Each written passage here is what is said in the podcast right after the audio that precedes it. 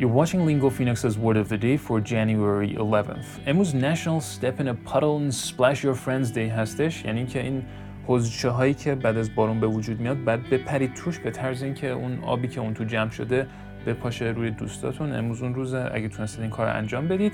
داریم در مورد کلمه رول صحبت می‌کنیم که اسپلینگش میشه R O L و می‌خوایم بریم باهاش سری کارهای بامزه انجام بدیم. اولین اصطلاحی که می‌خوایم روش کار بکنیم اینه. A roll of the dice. و dice میشه تاس انگار مثلا داریم یه تاسی رو قل میدیم میریزیم و معنیش میشه used to say that something could have either a good result or a bad result. یعنی یه کاری مثلا ممکنه بگیر نگیر داشته باشه ممکن موفق باشه ممکن موفق نباشه. مثال اولش گفته opening a new restaurant is always a roll of the dice. یعنی اینکه میگه رستوران جدید باز می‌کنی بگیر نگیر داره دیگه. مثال بعدش میگه It's a roll of the dice whether we succeed or fail. یعنی میگه ببین اینکه موفق میشیم یا نمیشیم خیلی شانسیه بگیر نگیر داره و ما یه تاس ریختیم حالا ان که 6 بیاد. حالا شما می‌تونید با این اصطلاح یه دونه جمله بسازید و توی کامنت ها بنویسیدش. اصطلاح بعدیمون رو من خودم خیلی دوست دارم که میگه rolled into one و معنیش میشه combined together into one thing or person. یعنی یک سری خصلت و خاصیت و اینا تو یک چیز یا یک مکان وجود داشته باشه. مثالش این معنی رو براتون شفافتر می‌کنه که میگه It's a shopping center, amusement park and nightclub rolled into one. یعنی که می‌تونیم بگیم all rolled into one. یعنی اینکه یه مثلا مجموعه هستش بعد اون تو هم shopping center هم نمی‌دونم شهر بازی هم nightclub همه چی rolled into one انگار مثل ساندویچ تو هم زدن و تو یه جا هستش. مثال بعدیش خیلی باحاله.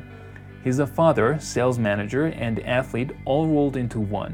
یعنی میگه این آقاه هم یه باباه هم یه مدیر فروشه هم یه ورزشکار همش مثل ساندویچ لول شده توی همدیگه همه خاصیت ها رو داره.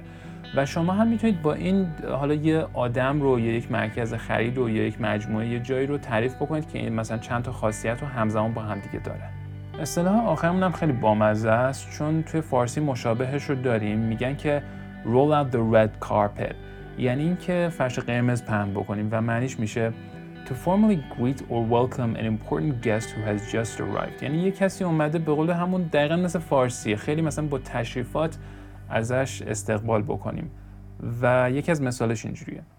The governor rolled out the red carpet for his dinner guests. یعنی حالا اون فرماندار اومده از در واقع مهمونایی که داشته خیلی رسمی استقبال کرده.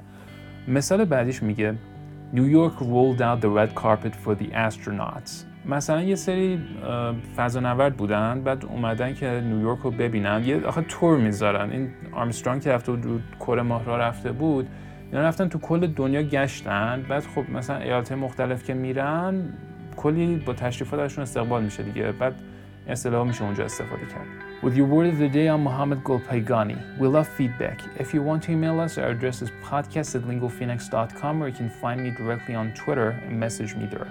My handle is at Mogul Paygani. Thanks for watching, stay safe, and we'll see you back here tomorrow with a new word.